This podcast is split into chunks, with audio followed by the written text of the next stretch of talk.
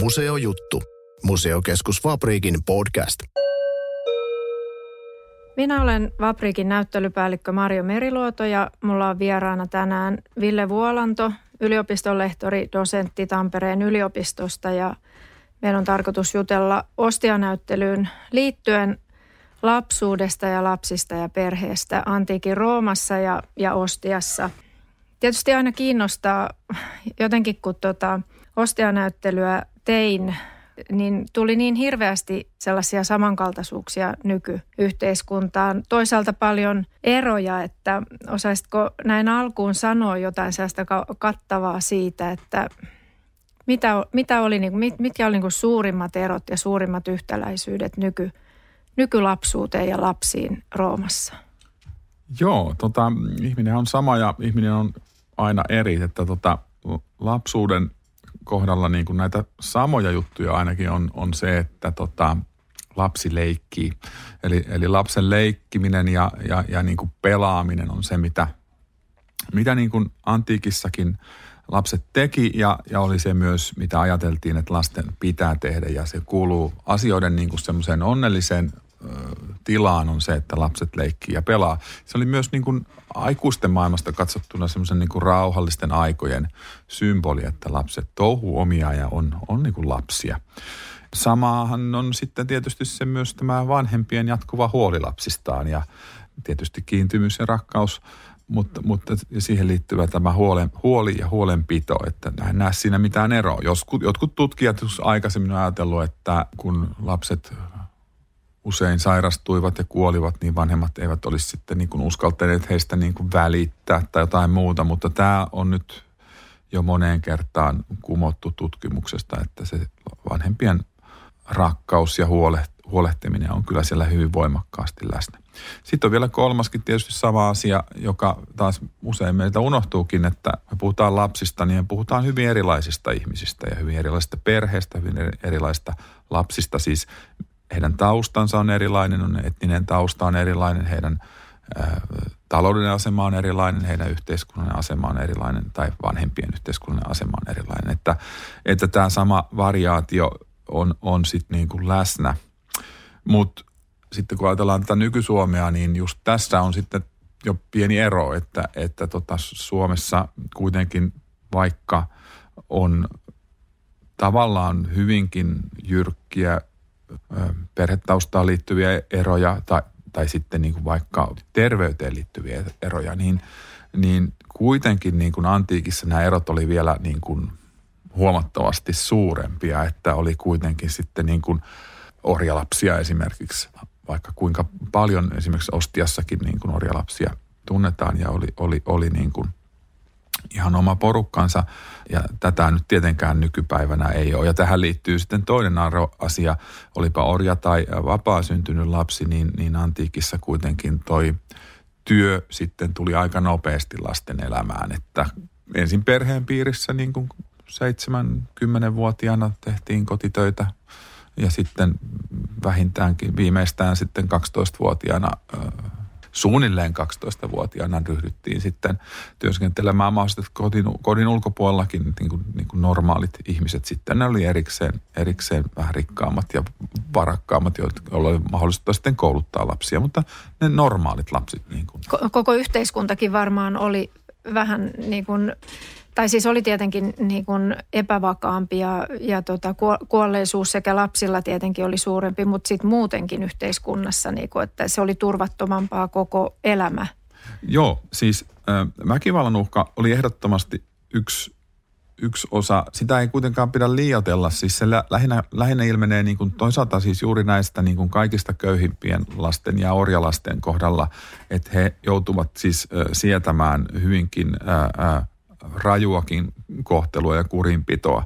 Mutta myös niin kuin kaikissa yhteiskuntaluokissa tämä kurinpito oli hyvin fyysistä ja niin kuin mutta se ei niin kuin liittynyt varsinaisesti siihen ehkä yhteiskunnallisiin niin kuin levottomuuksiin tai tämmöisiin, vaan se, että ajateltiin, että se niin kuin tämmöinen oikean käyttäytymisen normit niin kuin lyötiin ihmiseen sisään, että et ihan tämmöinen, ei se tietysti Suomessakaan täällä niin kuin kovin kaukana 100 vuoden takaa, 50 vuoden takaakin ja lasten lyöminen on kielletty vasta muutama 10 vuotta sitten, että mutta se oli siis niin läpitunkevaa, että esimerkiksi antiikin maailmasta, kun meillä on lasten tai siis aikuisten muistelmia omista lapsuudestaan, niin kun he muistelevat omaa lapsuuttaan, niin he nimenomaan oppimiseen ja koulutukseen liittää sen ainaisen väkivallan lyömisen pelon, mikä on aika surullista kyllä. Nämä ihmiset, jotka sitä muistelee, on tietysti juuri niitä, jotka oppivat sitten hyvin. Että miettii sitten, että mitä ne, jotka eivät olleet oppineet hyvin, koska he oppivat lukemaan, kirjoittamaan ja heistä tuli tämmöisiä kulttuuripersoonia, jotka sitten kirjoittivat muistiin näitä juttuja. Mutta sitten jos vielä tämän yhden eron, niin se oli tämä, johon viittasit, kuoleman läsnäolo oli tietysti se mikä niin kuin nykylapsuudesta puuttuu siinä mielessä.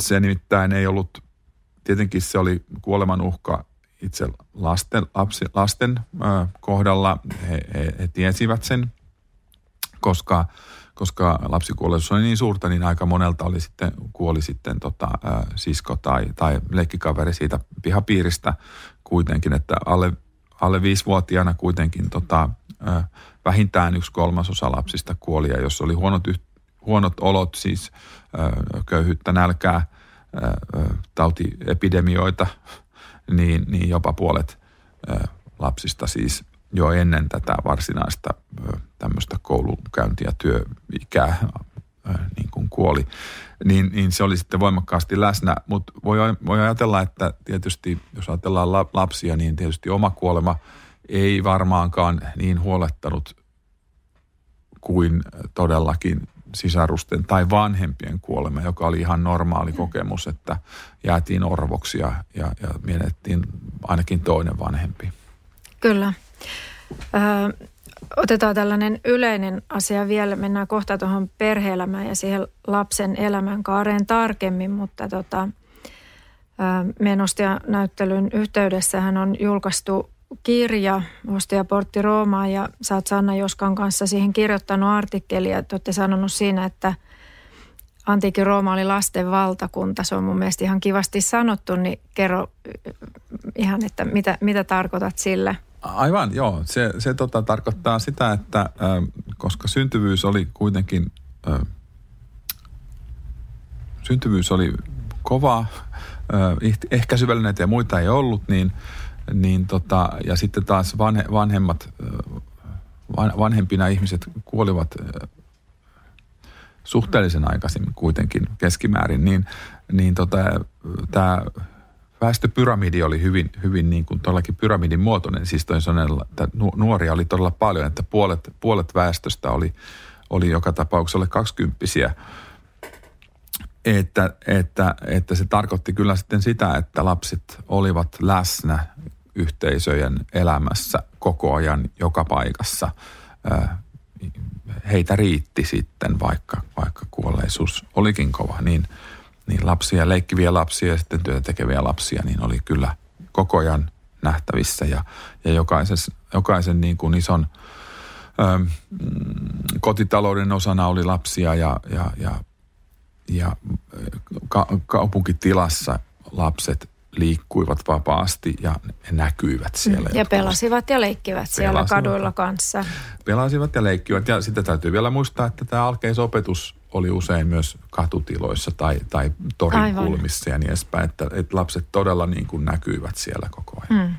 Puhutaan koulunkäynnistä kohta vielä kanssa, mutta lähdetään siitä perheestä liikkeelle. Että millainen oli antiikin perhe ja ketä siihen kuului? Kerro siitä vähän. No, antiikin perhe on toisaalta hyvin tutunomainen, että niin kuin Rooman valtakunnassa, josta sitä on paljon tutkittu, roomalaista perhettä, niin on huomattu, että se perheen ydin on yleensä niin kuin isä, äiti ja lapset.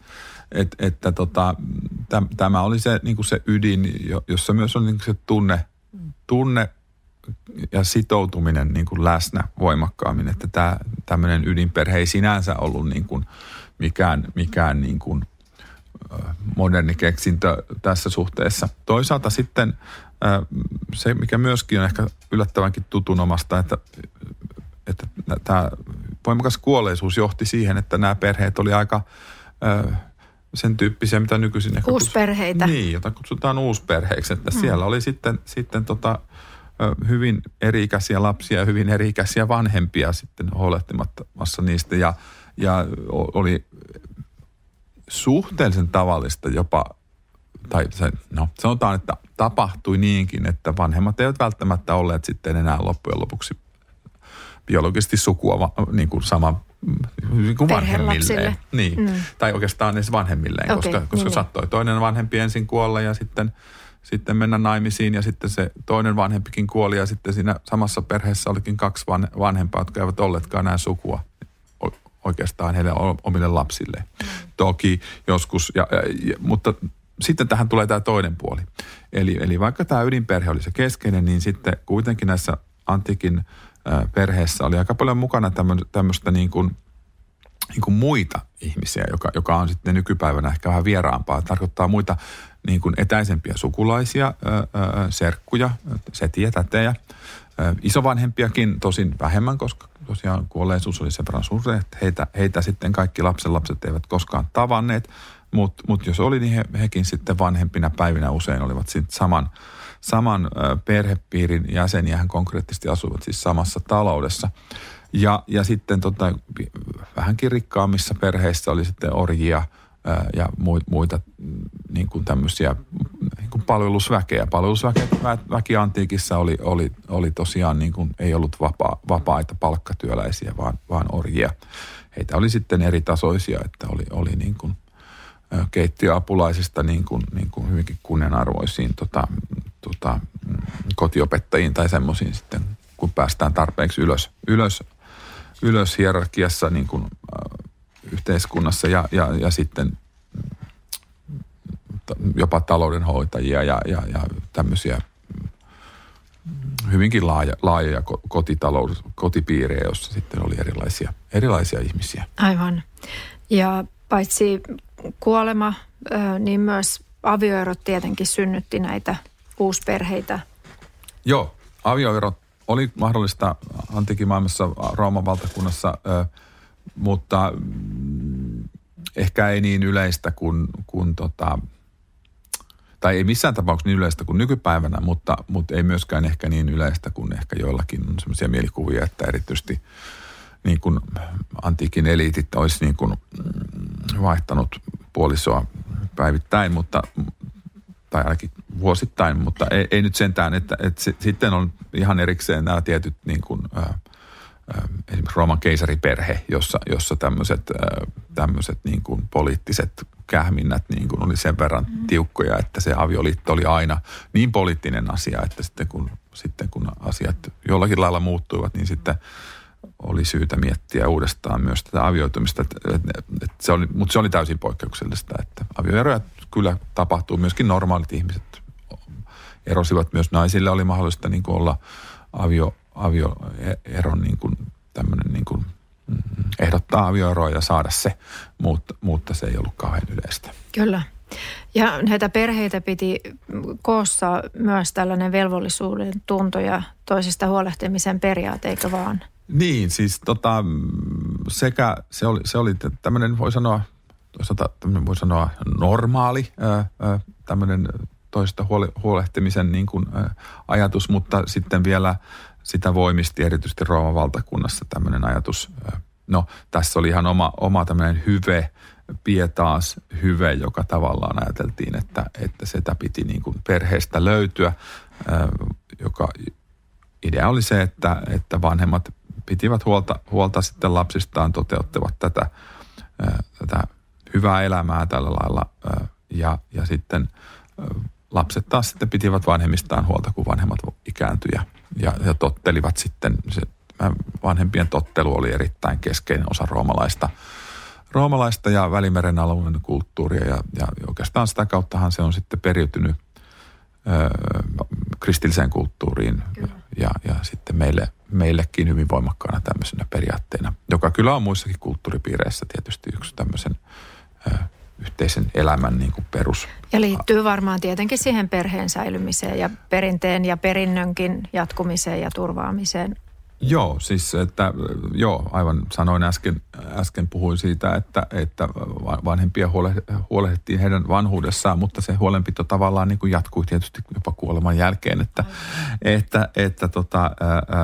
pidettiin huolta siitä, että vanhemmat ja isivanhemmat ja hyvinkin pitkälle niin kuin pysyvät muistoissa ja heidän muistoaan vaalittiin ja sillä lailla ikään kuin osa heistä pysyi elossa. Että ei tietenkään tunnettu tämmöistä geenien ja tämmöisten ajatusta, mutta vähän samalla lailla puhuttiin verenperinnöstä ja verestä, joka sitten jatkui ja oli sitten niin kuin erittäin tärkeä asia niin kuin roomalaisille perheille, että tämä niin kuin se perheen perintö jatkui.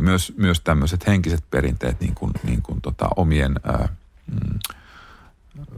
uskonnollisten traditioiden jatkuminen, uskonnollisten perinnön jättäminen seuraavalle sukupolvelle, joka oli myös hyvin keskeistä. Ja tähän liittyy sitten ihan konkreettisesti se, että vanhemmat haudattiin oikealla tavalla ja oikeaan paikkaan ja soveliaalla muistamisella ja suremisella. Ajateltiin, että se sitten jatkaa tavallaan, paitsi niin kuin jatkaa vanhempien eloa ja muistoa niin kuin tässä maailmassa, myös turvaa heille myös paremman tuonpuoleisen. Ja tämä oli tietysti hyvin keskeistä. No joo, mennään siihen lapsen elämänkaareen ja se jotenkin se tieto, mitä siitä on säilynyt, niin osaltaan mun mielestä kertoo siitä tosiaan siitä arvostuksesta ja rakkaudesta, mitä lapsia kohtaan tietenkin tunnettiin myös silloin ja että kaikenlaisia riittejä liittyy lapsen elämän eri vaiheisiin, mutta lähdetään ihan sieltä syntymästä, synnytyksestä. Minkälainen oli roomalaisen lapsen syntymä? No vaarallinen. Joo, no sen täytyy nyt sanoa niin kuin ulkopuolelta tavallaan, että se oli hyvin vaarallinen, että siis sekä äidille että lapselle, että itse asiassa äiteihän kuoli synnytyksessä enemmän kuin sitten taas miehiä sodassa huomattavastikin enemmän niin kuin antiikin maailmassa. Ja se oli niin kuin itse asiassa johti sitten siihen, että aika monet lapset sitten elivät äidittöminä loppujen lopuksi. Mutta se iloinen puoli tietysti, no ensinnäkin syntymä oli tästäkin johtuen, että kun synnytys sujui hyvin, niin se oli siis suuren ilon aihe ja siitä ilmoitettiin sitten heti kyllä naapureille ja ystäville ja sukulaisille, että lähetettiin viestinviejiä ja koristeltiin ovet sitten laakeriseppeleen ja muutenkin, että kukin ja niin edespäin. Ja tähän liittyy sitten myöskin se, että tietysti syntymästä ei ilmoitettu vain sukulaisille ja muille läheisille ihmisille, vaan myös jumalille. Eli antiikin Roomassa sitten välittömästi syntymän jälkeen uhrattiin jumalille ja pidettiin huolta siitä, että lapsi oli myös sitten osa tätä jumalten maailmaa ja jumalten suojelusta ja toisaalta liittyi myös sitten tähän elämänpiiriin kiinteästi. Ja nämä uhrit ja muu tämmöinen jumalten kanssa, jumalten suojelukseen alistuminen tai etsiminen niin kuin jatkuu sitten tietysti aika luontevasti jo sitten heti. Tytöt sitten saivat nimensä 8. päivänä ja pojat 9. päivänä, tämmöinen lustraatio. Seremonia käytiin läpi, jossa tosiaan lapset saavat nimen ja sitten tästä itse asiassa on vähän epäselvyyttä, että saivatko vain pojat ja tytöt kummatkin tämmöisen suojeluamuletin, erityisen amuletin, joka ripustettiin sitten kaulaan, joka oli sen lapsuuden oikeastaan semmoinen symboli ja merkki sitten koko sen ajan, kun lapsuus jatkuu, että siitä sitten vasta murrosiässä sitten luovuttiin tästä bullasta, mikä sen nimi on latinaksi. Mutta tämä oli niinku suuri juhla tässä näin. Ja siinäkin jo näkyy, että antiikissa myös, tai Roomassa ajateltiin nimenomaan, että tytöt kypsyy nopeammin kuin pojat. Että tässä vaiheessa oli enää 1 päivä eroa, mutta sitten tässä toisessa päässä lapsuutta sitten se ero kasvoi sitten 2 vuoteen. Eli tytöt olivat tyttöjä 12-vuotiaaksi ja pojat poikia 14-vuotiaaksi, niin heissä tuli sitten heistä tuli naimaikäisiä, joka sitten ei tarkoittanut, että olisivat menneet heti naimisiin, mutta he kuitenkin tavallaan heidän asemansa siinä yhteisössä sitten muuttui. Tytöillä siis 2 vuotta aikaisemmin kuin pojilla. Jos palataan vielä siihen syntymään, niin eikö niin, että nyt enää bullat ja lunula-amuletit, niin ne annettiin vapaasyntysten lapsille, että sitten orjien asema ja varmaan köyhempienkin asema oli taas toinen, että he ei ehkä ihan sit näin hienoja rituaaleja saaneet osakseen. Niin, tämä oli ihan hyvä huomautus. Joo, nimenomaan nämä amuletit,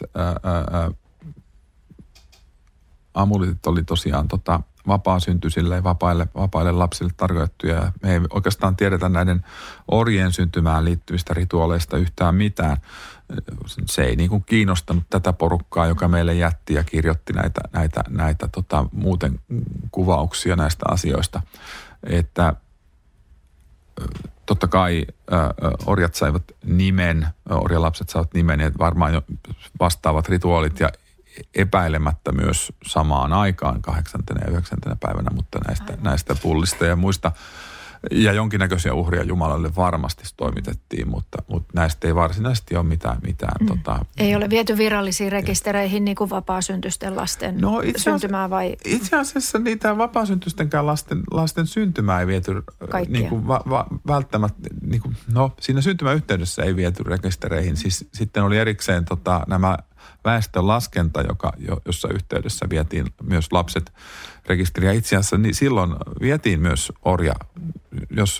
Jos kotitalouteen kuului orjalapsia, niin heidätkin mainittiin näissä. Niin että siinä oltiin sitten vähän enemmän samalla viivalla kuitenkin. Joo, kyllä.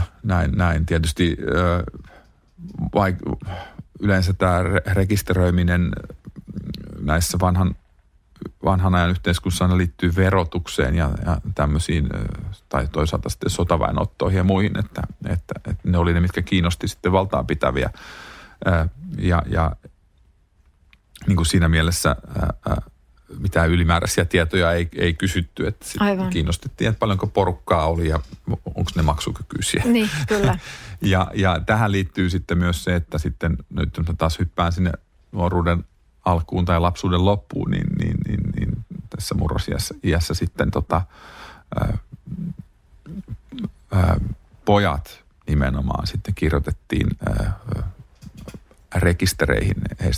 Heistä tuli sitten niin kuin verotettavia ja toisaalta sotaväkeen otettavia henkilöitä siinä yhteydessä. Mutta se rekisteröinti tapahtui vasta silloin, niin kuin Eli ei ihan siinä syntymän yhteydessä sitten vielä. Ei. No. Tähän voi vielä lisätä senkin, että myöskään Rooman valtakunnassa ei ollut minkäänlaisia avioliittorekistereitä, että kukaan ei tiennyt, kuka oli kenen kanssa naimisissa. Jos ei naapuri tiennyt, niin se oli ihan niin kuin se oli ilmoitusasia. Ja siinä mielessä onkin huvittavaa, että Rooman valtakunnassa ja sitä myöten myöskään esimerkiksi varhaiskristillisyydessä ei ollut minkäänlaista eroa avoliiton ja avioliiton välissä. Liitto, mikä liitto?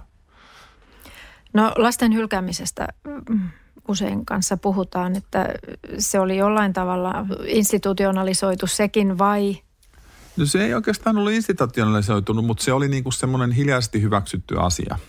Että lasten hylkäys, niin. Kun mitään ehkäisyä ei ollut, niin jotkut perheet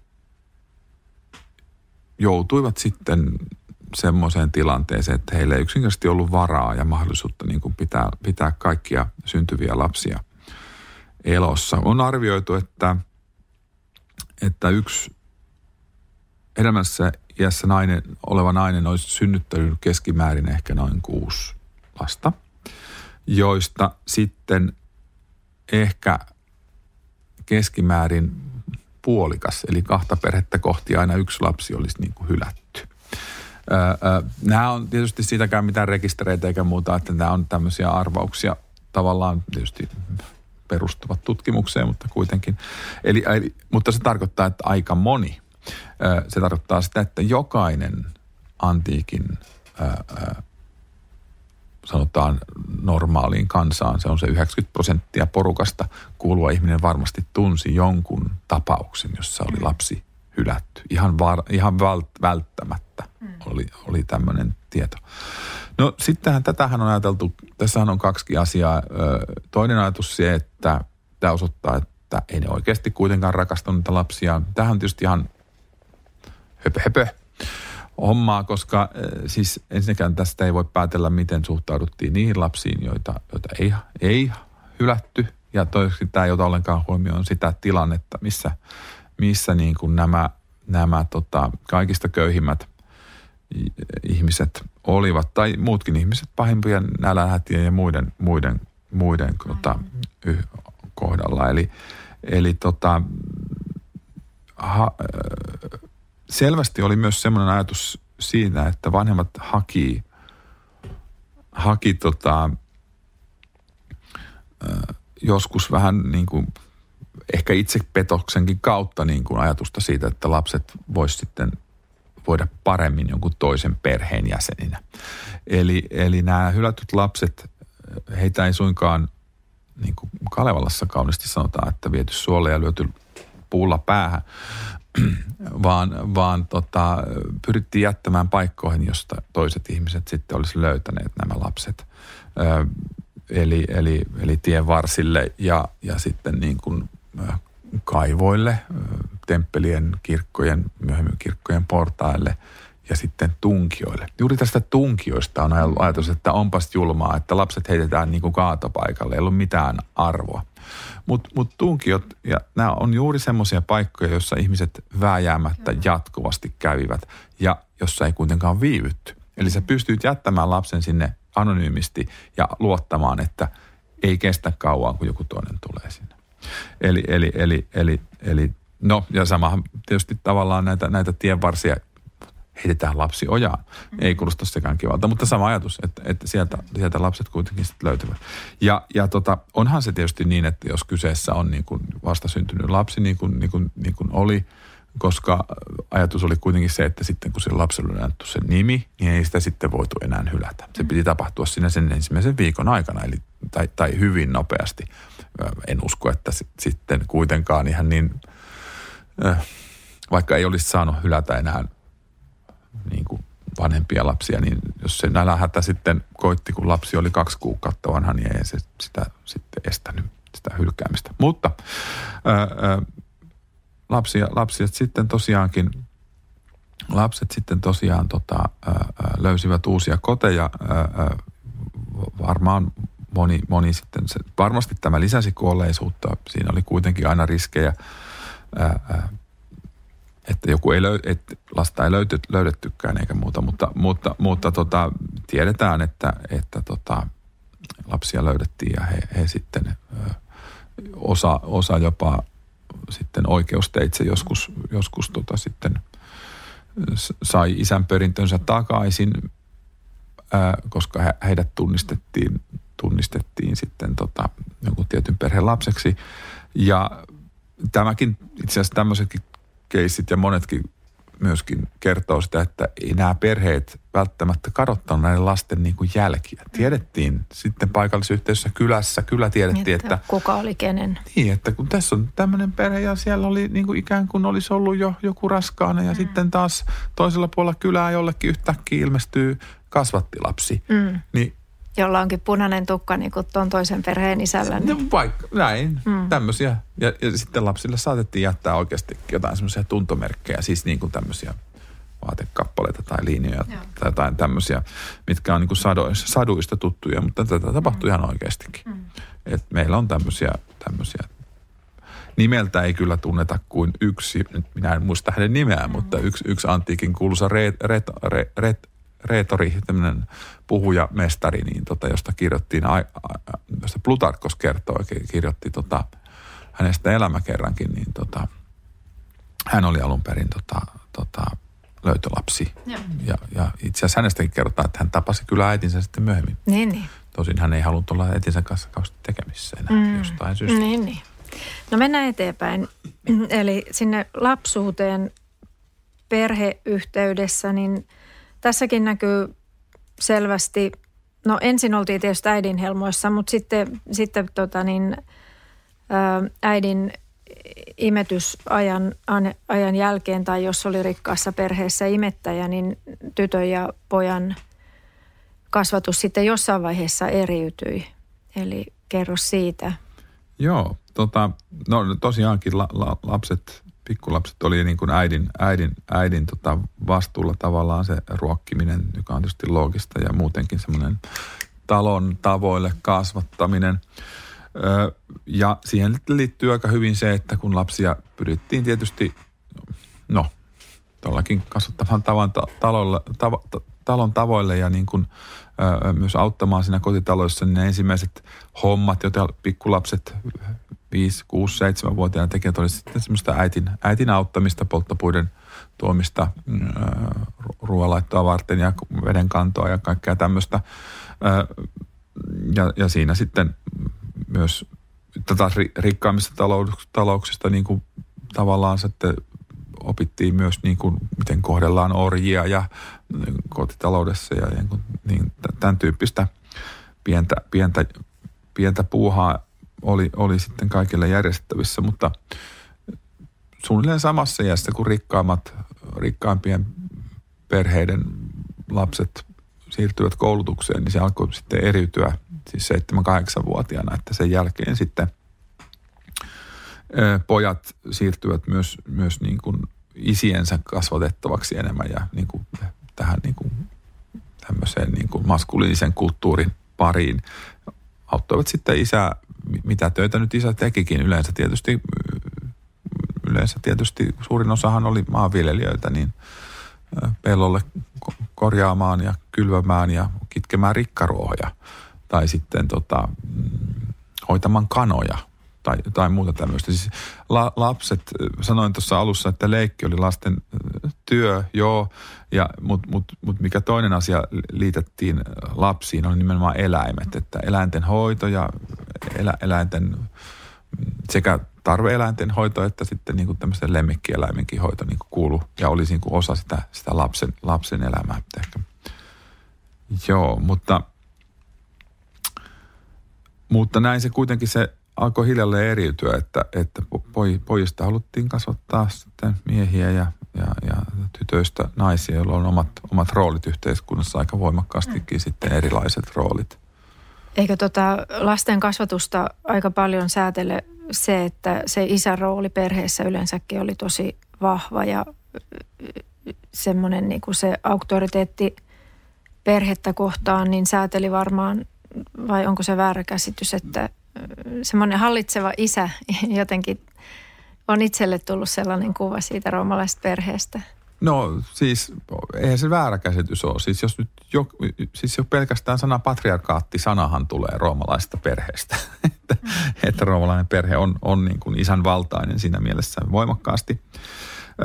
Toki sitä on varmaan vähän niin kuin, tai siis tämä on se, mitä mä oon itse tutkinutkin, että sitä on kyllä vähän sitten liioiteltukin, että kyllä nämä, esimerkiksi tämä pietaas-hyve on nimenomaan hyve, joka koskee siis vanhempiin suhtautumista. Siis ei niitä, nimenomaan sitä isää nosteta sieltä mitenkään erikseen eroon. Ja äitiä pitää totella ihan yhtä paljon kuin sitä isääkin. Että se on sitten eri asia, että isä niin kuin noin ihan juridisesti ja näin oli niin kuin edusti sitä perhettä niin kuin kaikissa julkisissa asioissa ja toisaalta taas lapset esimerkiksi ei voinut omistaa periaatteessa mitään, että isä omisti sen omaisuuden, mikä siellä perheessä oli. Ja tähän liittyy tähän patriarkaaliseen systeemiin myös, että Rooman keisarikaudellahan lapset ei noin teknisesti juridisesti ollut sukua äidilleen, olivat sukua isälleen. Aivan. Joka tarkoitti muun muassa sitä, että avioerotilanteessa tai muuten, niin lapset seurasivat siis isää, jos ei nyt ihan ollut jotain erityistä muuta sovittu, mutta noin lähtökohtaisesti. Eli kyllä oli niin kuin isän valtaista, mutta ei sitäkään nyt pidä sitten kuitenkaan ihan liikaa korostaa. Mm. Ja kyllähän siis naiset on varmaan sen oman valtansa osanneet käyttää silloinkin ja myös saaneet käyttää sitä, että... Kyllä, ja siis niin kuin myös roomalaisen tämän ihan ideologisestikin niin kuin ajatellen, niin kuin siis naiset kuitenkin niin kuin perheen äiti hallitsi sitä perhepiiriä ja sen niin kuin nimenomaan sitä, voi sanoa, perheen sisäpolitiikkaa tavallaan, jos se isä hoiti sitä ulkopolitiikkaa. Niin koti oli äidin maailma sitten kuitenkin, kodin niin, käytännöt. Ja... Niin, tässä on Näin juuri. Että sitten oli sitten jotain tämmöisiä asioita, kuten juuri niin kuin lasten tai oikeastaan nimenomaan poikien koulutus, joka sitten oli sitten taas sitä isän puolta tavallaan noin periaatteessa. Mutta kyllä mä niin kuin näen sen, että ja se mitä me tiedetään oikeasta aviopareista niin kuin Rooman valtakunnassa, niin kyllähän se on se ihan se arjen dynamiikka, joka vaihtelee sitten sen mukaan, että minkälaisia ihmisiä siellä nyt on. Totta kai. Että eihän sitä siinäkään mielessä saa niin kuin liikaa niin kuin, ei kannata korostaa sitä isän valtaa tai tätä roolitustakaan. Ne saattavat sitten muuttua kuitenkin arjessa. Joo. No sä oot maininnutkin jo tuon 7 vuoden iän, että se oli semmoinen vedenjakaja sen vähän huolettamamman lapsuuden ja sitten tämmöisten velvollisuuksien alkamisen välillä. Ja on puhuttu, että työtä opittiin vanhempien mukana jo varmaan ennen sitä ja riippuen vähän siitä yhteiskuntaluokasta sitten, niin varmaan alemmat yhteiskuntaluokat jäi sitten vanhempien kanssa tekemäänkin sitä työtä ja oppi sitten niin kuin vaan työntekijäksi tai heidän elämäntehtävänsä oli se, että, mutta sitten eikö niin, että ihan kouluun sitten 7 vuoden iässä niin pääsi vaan ne eliitin lapset. Joo, tai vähän laajemmin kuitenkin, mutta siis sanotaan, on arvioitu, että semmoinen 15-20% lapsista olisi päässyt kouluun, että alkeisopin ja ehkä näistä näin puolet meiltä katsottuna on sitten varsinaista semmoista ehkä eliittiä tai ehkä vähän allekin, mutta oli se sitten semmoista käsityöläistä ja semmoista varakkaampaa kauppiasta ja ehkä ja isompia maanviljelijöitäkin siinä lailla, tai isompia, mutta siis tämmöistä normaalia maanviljelysväestöä niin paljon kuin sitten sattuu olemaan siis sopivan kaupungin tai tämmöisen liepeillä, jossa tämmöistä alkeisopetusta niin kuin järjestyi sitten niin kuin juuri tällä lailla niin kuin kaduilla tai myöhässä. Joskus kyllä kuullaan jopa kouluistakin, mutta ne ei yleensä ollut kyllä tarkoitettu ihan tähän vielä niin kuin tähän luku- ja kirjoitustaidon opistelun näihin ensimmäiseen 2-3 vuoteen. Et sitten oli erikseen, samaan aikaan se kyllä alkoi, mutta sitten oli erikseen sitten nämä ihan kaikkein rikkaimpien 1% tämä niin kuin kotikoulut, siis kotiopettajat, jotka sitten lähtivät siitä sitten. Ja tämä koulutus oli sitten itse asiassa, no niin, sukupuoli. Eli tässä on kiinnostavaa se, että mikään ei estänyt naisia tai tyttöjä kouluttautuvasta antiikin maailmassa. Eli antiikin maailmassahan niin, se oli patriarkaalinen järjestelmä tosiaan, mutta ihan niin kuin siinä perheessäkin, niin vaikka niin kuin asia, niin kuin, tämä maailma on niin kuin miesten maailma, mutta siitä huolimatta niin kuin ei ollut niin kuin säädetty mitenkään näitä asioita niin tiukasti kuin me ehkä ajatellaan. Eli tähän alkeisopetukseenkin sitten saattoi osallistua ihan samalla lailla tytöt kuin pojatkin. Tosin sitten mitä ylemmälle ja pitemmälle tasolle niin kuin koulutus meni, sitä vähemmän tyttöjä enää oli niin kuin mukana. Ja nimenomaan sitten, me tiedetään näistä nimenomaan kotiopettajien niin kuin, ja niin, kotiopettajien oppilaista niin kuin, että siellä on sitten hyvinkin oppineita naisia sitten kuitenkin, joitakin yksittäisiä henkilöitä tunnetaan nimeltä ja todennäköisesti paljon semmoisia, joita me ei tunneta, niin on myöskin saaneet hyvinkin pitkälle vietyä niin kuin opetusta. Eikö se ollut niin, että nämä kotiopettajat oli usein kreikkalaisia, eli se sivistys tosiaan tuli sieltä? Kyllä joo, siis tämähän on hämmentävää tämä Rooman valtakunta, joka valtaa sitten koko Välimeren ja kuitenkin toteaa, että heidän kulttuurinsa on alempiarvoisempaa kuin heidän vallottamansa Kreikan kulttuuri. Aivan. Ja toivat sitten sieltä opettajat opettamaan omia lapsiaan tavoille ja sivistykseen, tai niin kuin tämä termi oli tämä Kreikan termi paideia, eli tämä tämmöinen vapaalle, no niin, nyt voi sanoa vapaalle miehelle nimenomaan tarpeen, julkisessa elämässä tarpeen olevat tämmöiset sivistykselliset taidot ja arvot, niin se on kuitenkin aika niin kuin kreikkalainen ajattelu ja kreikkalainen niin kuin se sisältö tällä paidejalla. Kyllä. Vapaan miehen puhetaito ja sivistynyt keskustelu ja siihen liittyvät. Ja tämä on mun mielestä just mielenkiintoista, että tämä puhetaito ja sivistyneisyys, tällainen lukeneisuus ja kirjallisuus, filosofia oli niin kuin niitä niin kuin miehisyydenkin mittoja. Joo. Että siinä sellainen ero, että kyllähän se miehisyyskin ja sitten sotataidot ja tällaiset tuli, mutta että se ei riittänyt siihen roomalaisen ihannemiehen asemaan. Ei riittänyt tosiaan, ja se vielä, se muuttui, tästä taas jotkut roomalaiset oli kovin pahoillaan, siis niin kuin, siis sehän muuttui nimenomaan silloin, kun Rooman valtakunta sitten kasvoi voimakkaasti ensimmäisellä vuosisadalla ennen EKR, niin jolloin niin kuin sen sotataidon merkitys alkoi vähentyä, kun siirryttiin palkka-armeijaan ja niin edespäin. Ei se enää ollut sitten niin keskeistä tälle niin kuin varakkaammalle ja niin kuin rikkaammalle roomalaiselle väestölle niin kuin kasvattaa lapsiaan niin kuin sotataitoisiksi. Se säilyi jonkinnäköisenä ihanteena, mutta sen oikeastaan osittain yhä voimakkaammin niin kuin korvasi tämä niin kuin tämmöisen oikean kreikkalais-roomalaisen sivistyksen hallitseminen. Se oli semmoinen miehen mitta siinä mielessä, että se kertoo ihmisen yhteiskunnallisen aseman aika tiukasti. Ja yhteiskunnallisesta asemasta aasinsilta siihen, että tämän koulunkäynnin ja leikin ja perhe-elämän lisäksi, niin ainakin sitten sen yläluokan lapsillahan oli myös tällaisia niin kuin julkisia tehtäviä. Ainakin he näkyy lähdeaineistossa tällaisessa niin kuin julkisten tehtävien hoitajina. No joo, siis vähän vastaavalla lailla, kun on tavallaan niin kuin selvästi sukupuolet erotettuna, niin periaatteessa myös niin kuin Rooman valtakunnassa oli niin kuin aika tiukastikin säädelty, että minkä ikäisenä voi tehdä mitäkin, mutta käytäntö oli toinen. Eli esimerkiksi lapsista voi puhua 10-12-vuotiaat, 14-vuotiaat, niin ihan normaalisti ja tavallisestikin he niin kuin saattoivat hoitaa tämmöisiä alempia pappisvirkoja, niin kuin tähän niin kuin kreikkalais-roomaiseen uskontoon liittyviä tehtäviä ja sitten avustavia tehtäviä, mutta ihan kunnonkin pappisvirkoja. Ja sitten jo niin kuin vastaavasti samanikäisenä esimerkiksi toimia tämmöisten näiden puoli-itsenäisten kaupunkivaltioiden kaupunginvaltuustoissa ja tämmöisissä niin kuin edustamassa omaa sukuaan ja sitä omia intressejä. Että näistä on paljonkin tietoja sitten koska tämä oli tietysti sellainen asia, josta sitten saatettiin ylpeillä suvussa laajemminkin. Mm-hmm.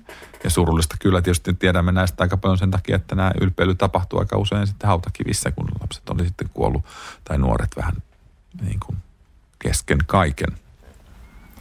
Lapsuuden lopusta olikin tuossa jo vähän mainintaa, eli roomalaisen lapsen lapsuus loppui murrosikään tai avioliittoon, ja tässäkin taas tytöillä ja pojilla oli eroa siinä naimaajan saavuttamisessa, mutta tähänkin liittyy tällaisia riittejä, mitkä on mun mielestä ollut kukaan kiinnostavia, ja kerron niistä. Niin, joo, roomalainen vapaan syntynyt poika. No ensinnäkin tosiaan periaatteessa lainsäädännön kannalta 14-vuotiaana niin kuin automaattisesti täysi-ikäinen, mutta käytännössä täysi-ikäisyys koitti puberteetin myötä murrosikä, kun tuli, niin jossain vaiheessa, tämäkin oli niin kuin mielenkiintoista, että sitä olisi säädetty, että mitkä ne varsinaiset merkit ja muut on, mutta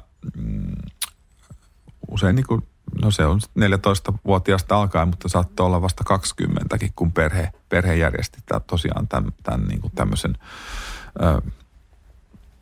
tämmöisen juhlan, jossa sitten pojasta tulee täysikäinen, hän seremoniallisesti riisuu lapsen toogan, eli vapaamiehen asun, jossa on semmoinen punainen kapea juova, ja sitten pukee tämmöisen miehen puhtaan valkean toogan päälleen. Ja tässä yhteydessä sitten käydään myös, totta kai suoritetaan uhreja,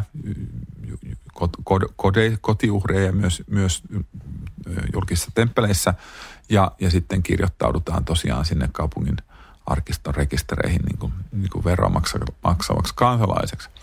Ja Sitten tähän liittyy joko tässä samassa yhteydessä, mutta aika usein se on erillinen juhla sitten tietenkin aivan aristokratian ja kaikista, tai se mitä me tiedetään kaikista rikkaampien joukossa on erillinen juhla, sitten tämmöinen parran ajamisjuhla, Depositio Barbe, mikä on sympaattinen ajatus, että nuorukaiset antaa haivenensa kasvaa, kunnes niitä on sitten riittävästi jossain vaiheessa ja sitten ne leikataan ja poltetaan uhriarttarilla jumalten kunniaksi ja kiitokseksi heille. Ja näin on taas yksi pykälä vanhemmuutta tai aikuisuutta kohti. Itse asiassa myös vanhemmuutta kohti, koska sitten jos puhutaan vielä niin kuin pojista niin, tai nuorista miehistä tässä vaiheessa, niin sitten tietysti avioliitto heille vasta oikeastaan on sitten se niin kuin lopullinen sinetti siinä aikuisuuden saavuttavissa, joko se avioliitto itsessään tai sitten se, kun heille syntyy ensimmäinen lapsi ja mielellään vielä poikalapsi, joka sitten jatkaa heidän suvunsa nimeä ja mainetta sitten eteenpäin.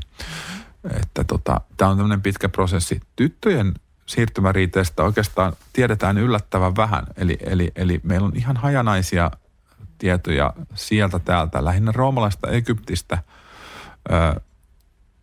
jossa oli jonkin näköinen nähtävästi ja mahdollisesti ja todennäköisesti ensimmäisiin kuukautisiin liittyvä tämmöinen juhla. Mutta siitä on hyvin vähän tietoja. Itse asiassa tiedot on niinku kutsuista. Sympaattista aineistoa myös. Siis perheet kutsuu kavereitaan juhlistamaan lastensa täysi-ikäisyyttä tämmöiseen terapeutetria-juhlaan sitten. Ja ihan loogiseltahan sellainen kuulostaakin, että miksei sitä olisi juhlittu sitten samalla tavalla. Että... Kyllä, joo, ja siis niin kuin sehän on kanssa, siis se on paitsi tietysti tytölle itselleen tärkeä hetki, niin se on myös suvulle se hetki, jonka jälkeen se... Suku voi jatkua, jolloin tytöstä tulee nainen ja naimaikäinen ja hän voi mennä naimisiin. Mutta ei pidä nyt tässä myöskään ajatella niin, että tässä täytyy sanoa tästä naima-iästä, koska siis tosiaan juridisesti 12-vuotiaana tytöt, 14-vuotiaana pojat ja käytännössä pari vuotta myöhemmin näiden siirtymäliittien jälkeen niin kun on mahdollista mennä naimisiin, mutta käytännössä tytöt niin kuin normaali kansan parissa on mennyt naimisiin 17-18-vuotiaana noin keskimäärin tai 19-20-vuotiaana. Eli suhteellisen varhaan, mutta ei nyt enää niin kuin lapsina sillä lailla.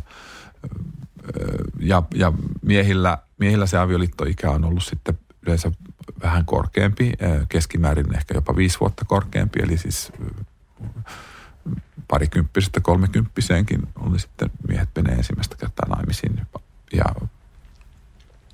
Eli se vaihteli aika paljon enemmän sitten miehillä, mutta eivät hekään nyt 14-vuotiaana sitten. Paitsi sitten oli näitä poliittisia avioliittoja, jotka saatettiin sitten solmia heti silloin. Mutta oliko tyypillistä, että avioliitossa kuitenkin mies oli aika selkeästikin vanhempi kuin nainen? Joo, nimenomaan. Että sehän on sitten, tätä ei ole kauheasti tutkittu tai...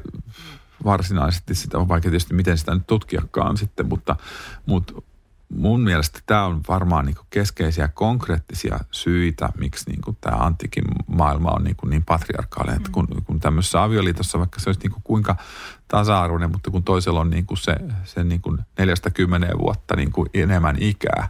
Se vaikuttaa niin, varmasti. Siinä on valtava ero siinä kokemuksessa ja siinä, minkälainen se suhde siinä alussa etenkin on. Sitten se muuttuu, mutta... Joo, noista tyttöjen riiteistä, niin meillähän on tuolla näyttelyssä niitä luunukkeja, mitä on joskus ajateltu, että olisi liittynyt tyttöjen tällaisiin aikuistumisriitteihin, eikö vaan? Joo, siis meillä on ihan muutama harva semmoinen teksti, jotka on kyllä vähän kaunokirjallisia, mutta jossa niin kuin viitattaisiin siihen, että tytöt on niin kuin uhrannut lelujaan, palloja ja nukkeja nimenomaan siinä aikuistumisriittien yhteydessä. Eli jotenkin liittyisivät sitten myös siihen. Ja siis tähän myös kuuluu se, että ne nuket, mitkä meille on säilynyt, ne on säilynyt nimenomaan näiden tyttöjen haudoissa. Eli ne on laittu sinne mukaan. Että ne on ollut siis todella niin kuin tavallaan merkittäviä niin kuin sen aseman tai tytön niin kuin elämänvaiheen symboleita. Mm. He ovat vielä niin kuin lapsia, kun heillä on ne nuket. Mm. Ja niinhän nuket tietysti on ollut tavallisia, tai on tavallisia nykyyhteiskunnassakin, että onko se sitten väärin vetää sellaista yhtymäkohtaa. No, ehkä siihen nyt ei tarvitse niin. Ei. Ehkä tähän voi lisätä vielä semmoisia juttuja, että pojatkin leikki nukeilla antiikissa. No se on mielenkiintoinen lisäys. Mutta kyllä se kuitenkin liitettiin enemmän tyttöjen elämään just sen takia. Niin sitä hautalöydöstäkin sen voi päätellä. Ja hautalöydöthän tietenkin meille kertoo paljon esihistorian ajan ihmisistä ja historiallisen ajankin silloin, kun niitä löytyy. Ja Roomassa tietysti tunnetaan niin kuin kirjallista lähdeaineistoa ja esineistöä, mutta että näin museopuolelta kun puhutaan, niin tietenkin kiinnostaa se, että mitä merkkejä lapsista on jäänyt jäljelle ja näitä leluja jonkun verran on. Tietysti nopilla on leikkinyt muutkin, mutta sitten pelejä tunnetaan, pallopelejä ja mitä tulee muuta mieleen. Pallopeleen. Sitten hyrrät oli semmoinen asia, mitä on vähemmän säilynyt, mutta tiedetään, että nekin oli tämmöisiä niin kuin nimenomaan lapsiin liitettyjä asioita. Ja nopista ihan on näitä arpanoppia, ne oli enemmän ehkä aikuistenkin juttuja, mutta sitten oli näitä luunoppia, tämmöisiä astragaalia. Ne on siis talusluu. Lampaan jalasta otettuja tämmöisiä luita, jotka voi jäädä sitten käytännössä niin kuin 4 eri asentoon ja niitä käytettiin. Ja ne oli niin kuin, niitä ajateltiin, että ne on niin kuin enemmän niin kuin lasten pelejä, leikkejä. Sitten on erilaisia pelilautoja säilynyt, pelimerkkejä säilynyt, vanteita ei ole säilynyt. Ne pyöreitä vanteita, lapset leikki niillä, niistä on paljon kuvauksia. Ja sitten on suosikki on tämmöiset vedettävät erilaiset pyörillä varustetut lelut. Yllättäen ei ollut autoja, mutta niin kuin saatettiin vetää niin kuin kärryjä. Vähän sellaisia. Ne on ihan kärryjä, ne oli vähän hienompia, mutta sitten ihan tämmöisiä niin kuin kameli tai hevonen niin kuin pyörillä kulkeva hevonen. Ja tällä lailla niin, ne oli niin kuin selvästi niin kuin tämmöisiä hienoja juttuja. Ja niitä on löytynyt yllättäen paljonkin sieltä sitten jostain haudoista ja Egyptistä, kun kuivasta hiekassa säilyy, niin sieltä löytyy tämmöisiä. Eli kaikenlaisia leluja ja tämmöisiä pelejä. Ja sitten tietysti on semmoista aineetonta leikkiä, mistä meillä on paljonkin jäänyt tietoa. Roolileikkejä erilaisia. On leiketty tuomaria ja kuningasta ja myöhemmin piispaa ja tämän kaltaisia leikkejä on kaikenlaisia. Joo. No joitain tosiaan näitä on nähtävänä tuolla Ostia-näyttelyssä kanssa ja ehkä lopetellaan vielä siihen, mikä niin kuin selkeästi on koskettavaa, että tosiaan lapset on ollut tosi tärkeitä ja heihin on niin kuin paljon annettu niitä odotuksia tulevaisuudesta ja lapset on ollut merkki siitä suvun jatkuvuudesta ja jos lapsen elämä on sitten loppunut kesken sen kaiken toivon, niin lapsille on tehty hauta-alttareita, jotka on todella koskettavia. Että tuolla näyttelyssä on tämä Ostiasta löydetty tunnettu Aulus Egrillius Magnuksen hauta-alttari, jossa aika tyypillisesti, eikö vaan, niin on kirjoitettu, siis tämä omistettu kuolleiden hengille, Aulus Egrillius Magnukselle, Auluksen vapaasyntyiselle pojalle, Palatina Tribuksen jäsenelle, joka oli 5 vuotta, 9 kuukautta ja 9 päivää. Joskus on mainittu tunnitkin. Aivan. Eli oli tärkeä. Se syntymän hetki oli tarkasti laitettu muistiin. Tähän liittyy myös uskomuksia, jotka liittyy astrologiaan sitten. Aivan, niin että se oli tärkeää tämänkin kautta. Kyllä. Mutta onko tässä kuitenkin heijastuma myös siitä rakkaudesta ja arvostuksesta? Ilman muuta, joo. Et vanhemmat ties hyvin tarkkaan, milloin lapsi on syntynyt ja halusi dokumentoida se ja kuvata. Ja nimenomaan tässä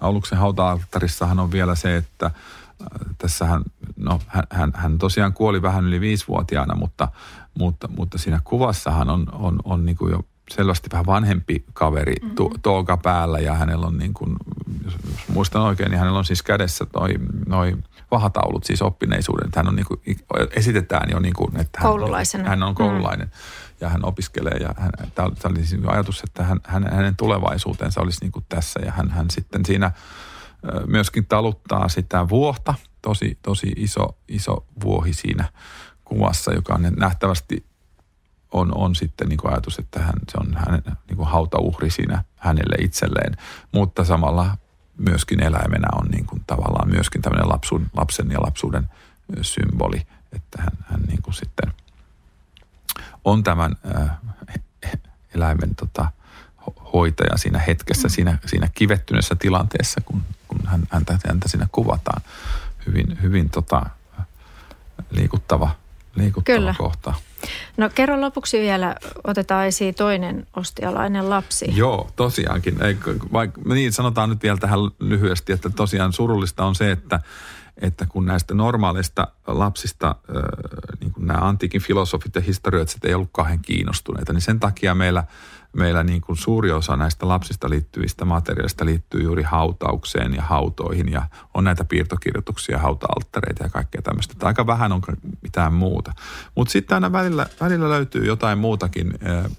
Musonius Rufus-niminen kristitty kirjoittaja tuossa 100-200-luvun vaihteessa niin kuin kirjoitti tämmöisen kirjan, jossa hän kuvaa, se on filosofinen dialogi, mutta se alkaa siitä, hän haluaa luoda kuvan semmoista kiireettömästä päivästä, joten hän kertoo siitä, kuinka hän lähtee ostiaan merenrannalle kuumasta Roomasta ja siellä merenrannalla hän kävelee ystävänsä kanssa ja katselee sitten, tulee sinne hiekkarannalle ja katselee siellä, kuinka pojat heittelevät ruukun sirpaleita mereen ja yrittävät saada niitä hyppimään sieltä aalloilta niin kuin ylöspäin ja kuka saa useamman kerran hyppäämään, niin se voittaa aina sitten ja tämähän on nyt aika tutunomaista leipäkivien heittoa, vaikka tässä käytetäänkin tätä ruukun sirpaleita, mutta nehän on just oikein muotoisia semmoisia littania ja kivasti pomppimia varmaan, että se kertoo,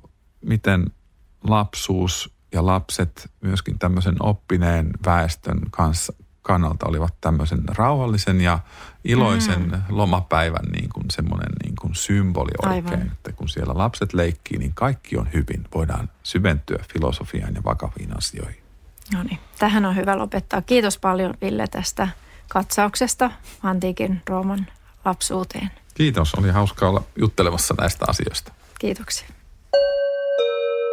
Museojuttu. Museokeskus Fabriikin podcast.